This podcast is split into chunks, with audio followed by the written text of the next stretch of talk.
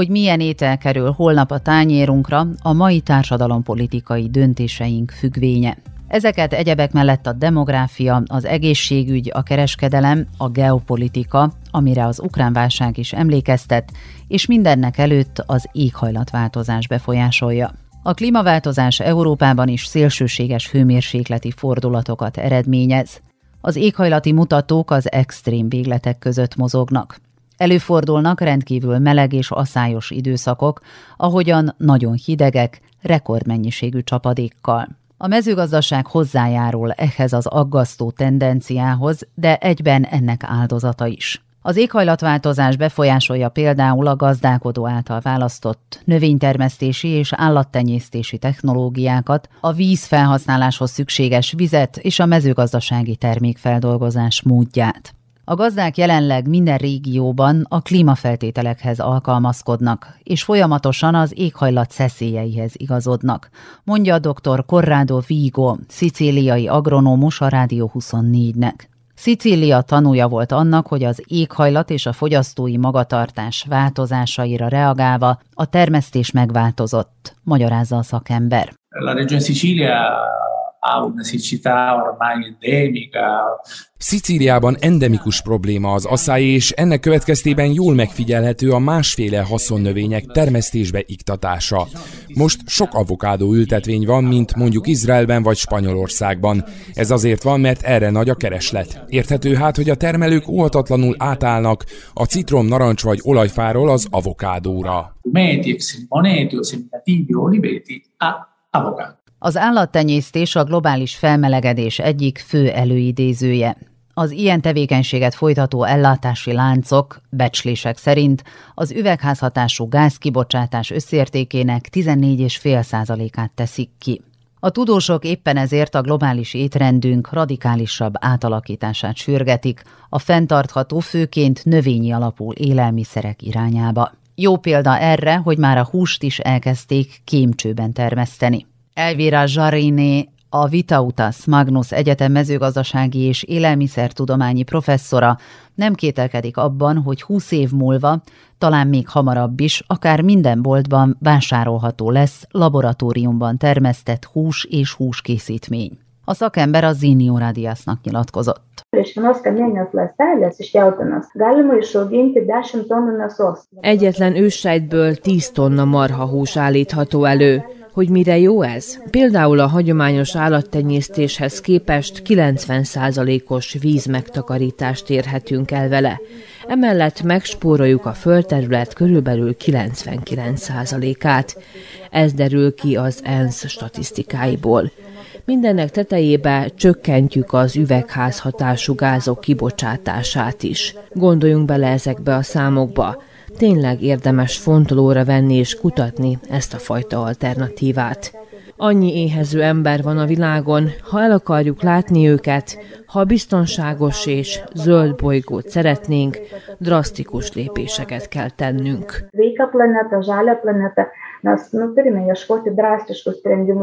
Marian Meigo Fonseca, a sejtkultúrás hús előállításával foglalkozó észt startup cég, a Galatex társalapítója, a Kukurádiónak adott interjújában is ilyen módon vélekedik praegu, kui me vaatame seda, milline keskkonnamõju on praegusel liha. Ha megnézzük a hústermelés környezetre gyakorolt hatását, akkor azt látjuk, hogy a termőföldek körülbelül egyharmadát a hústermelésre fordítják. Az édesvizeink körülbelül egyharmadát használják fel erre a célra. A sejtkultúrás húsra való áttérés nagyon jelentős hatást gyakorolhat. Becslések szerint a föld és víz használatot körülbelül 99%-kal csökkenthetnénk ezzel. Ha a szabályozás lehetővé tenné, biztos vagyok benne, hogy egyre több vállalat lépne be erre a piacra új termékekkel. väga paljud teised ettevõtted äh, teistes riikides tuleks juba esimeste toodetega turule. Ha bekövetkezik egy ilyen irányú gyökeres változás, az azt is maga után vonná, hogy az Európai Unió növénytermesztésének egészét is módosítani kellene, mivel az európai gabonafélék nagy részét az állattenyésztés takarmányozására használják. Mondja az RTV Szló munkatársának Mojka Korosec, a Ljubljanai Egyetem élelmiszertudomány és technológia docense. Mint hozzáteszi, az alternatív fehérjeforrások felkutatásában egy kis kékékboltos gondolkodásra van szükség. Vire beljakovin si pa moramo zagotoviti, ne? in tukaj nekako stopajo recimo v spredje tako imenovani alternatívni viri. Fel kell tárnunk a fehérjeforrásokat, és itt jönnek képbe az úgynevezett alternatív fehérjeforrások, például a hüvelyesek, amelyeket már ismerhetünk őseink étrendjéből. Vannak más fehérjeforrások is, például a rovarok. Ezek a világ egyes tájain hagyományos táplálékként szolgálnak, más régiókban azonban hihetetlenül egzotikusak. Egy harmadik alternatív fehérjeforrás a tengeri moszat vagy mikroalga, amely fehérjében, valamint vitaminokban és ásványi anyagokban is gazdag. Mineráli in vitamini. Radosztina Guncsevával, a Tráki Egyetem munkatársával beszélgetve a BNR munkatársai egy meglepő információra bukkantak, amely némileg magyarázatot ad arra, hogy egyes bolgár termelők miért tartják ezt a lehetőséget kihagyhatatlannak. A sejemhernyó az állati fehérjéket helyettesíti. Erovar álcája kétszer annyi fehérjét tartalmaz, mint a sertéshús, négyszer annyit, mint a tej, és ugyanannyit, mint a tojás. Az ilyen fehérjék előállítása teljesen hulladékmentes. Japán tudósok már réges-régen kidolgoztak egy olyan étrendet az űrhajósoknak, amelyekben a sejemhernyók szerepelnek. Учени много отдавна са разработили хранителни диети, в които присъства купринената буба в храната на космонавтите. De mit lehet tenni ennek a bimbózó bogáriparnak a megsegítésére? Kremena Dervenkova, a Bolgár Rovartermelők és Feldolgozók Szövetségének társelnöke tisztázza, hogy megfelelő jogszabályokra van szükség és pénzügyi támogatásra. България да възприеме такива регулации и да има възможност. Ha a Bulgária elfogadja a szükséges szabályozást, akkor nagy esélye van versenyképes rovartermesztési ágazat kialakítására. Szerintem nagyon is helye van egy ilyen iparágnak Bulgáriában, és nagyon sok embert ösztönözhetünk arra, hogy belépjen ebbe az ágazatba. A kontinensen jelenleg nincsenek olyan támogatások, amelyek ennek az ágazatnak a gyorsabb fejlődését finanszíroznák és segítenék, viszont néhány tagállam saját politikát folytat. Политики да предлагат държавни субсидии Magyarországon a húsfogyasztás enyhe növekedése mellett egyre többen váltanak növényi alapú, vegetáriánus és vegán étrendre. Magyarázza Tóth Gábor, élelmiszeripari technológus mérnök, aki kitér a bogáripar lehetőségeire is. A fehérjefogyasztás emelkedik, a húsfogyasztás lassú emelkedést mutat, ugyanakkor a lakosság egy része átváltott, és növény dominanciájú étkezést folytat. A tudatosság, tehát az egészséges életmód felé való törekvés szemlélete tulajdonképpen erősödőben van hazánkban. A járvány hazánkban is egyre inkább megerősítette azt, hogy az emberek figyeljenek jobban az immunrendszerükre, az egészségükre. Szintén egy új trend a rovar táplálkozás. A szakma erősíti, és tulajdonképpen rendelkezésre áll már a géppark is, az élelmiszeripari technológiai erőforrások is ahhoz, hogy a megfelelő módon tenyésztett rovarokból fehérjeforrásokat állítsanak elő. Ugyanakkor azt gondolom, hogy ennek gátat szab vagy határt szab fogyasztói ízlés vagy gusztus, ha lehet így mondani, hiszen hát elég erős ellenérzések vannak azért még mindig az ízetlábúakkal szemben, a lakosság jelentős célcsoportjaiban, ezért nagyon nehéz bevezetni. Ugyanakkor a marketing itt is dönteni fog, és hát tulajdonképpen olyan módon teszik láthatóvá, kerül forgalomba a rovarfehérje, hogy az ember, aki fogyasztja, az nem tudja, nem gondol rá, hogy ez rovar, tehát nyilván, hogyha látjuk a rovart, akkor nem annyira esszük meg.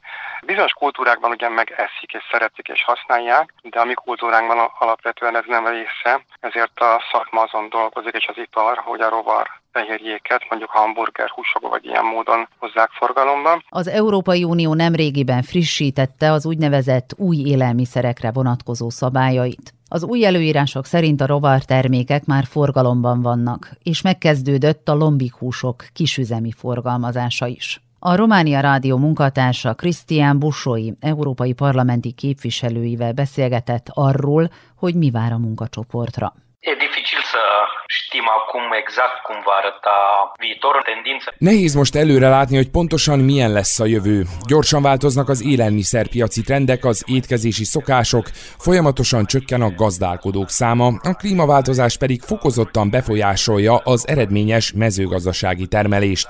Azt várom az új 2021-2027-es közös agrárpolitikától és a farmtól a villáig, avagy angol néven Farm to Fork stratégiától, hogy támogassa a gazdákat abban, hogy hatékonyabbak és környezetbarátabbak legyenek, szem előtt tartván az erőforrásokat, mégpedig anélkül, hogy a végeredmény teljesen mesterséges termék lenne. Fără să ajungem la produse cu totul și cu totul artificiale. Két fiatal brüsszeli nő nemrégiben hozott létre egy menza jellegű éttermet, ahová bárki beugorhat, nem csak enni, hanem mondjuk segíteni a főzésben. Annyit fizetnek, amennyit tudnak. Ennek az innovatív vállalkozásnak fenntartható céljai is vannak, mivel az alapítók be akarják bizonyítani, hogy megfizethető áron is lehet fenntartható ételeket főzni. Úgy vélik, hogy a gyakorlatban való tanulás a legjobb módja annak, hogy meggyőzzék az embereket arról, hogy a fenntartható és egészséges táplálkozás nem is olyan nehéz, mint gondoljuk. Részletezik az RTBF kollégáink kérésére. Chez Comme la Maison, on a un projet où ce sont les habitants qui cuisinent. A Komala Massonban van egy programunk, ahol a helyiek főznek. Úgy gondoljuk, ez a legjobb módja annak, hogy magukévá tegyék a fenntarthatóbb élelmiszereket, és ha ezt közösen teszik. Röviden, mindenki jobban szeretné magát érezni az egészséges táplálkozás alkalmazásával. Mindenki megérti, hogy ez mind összefügg.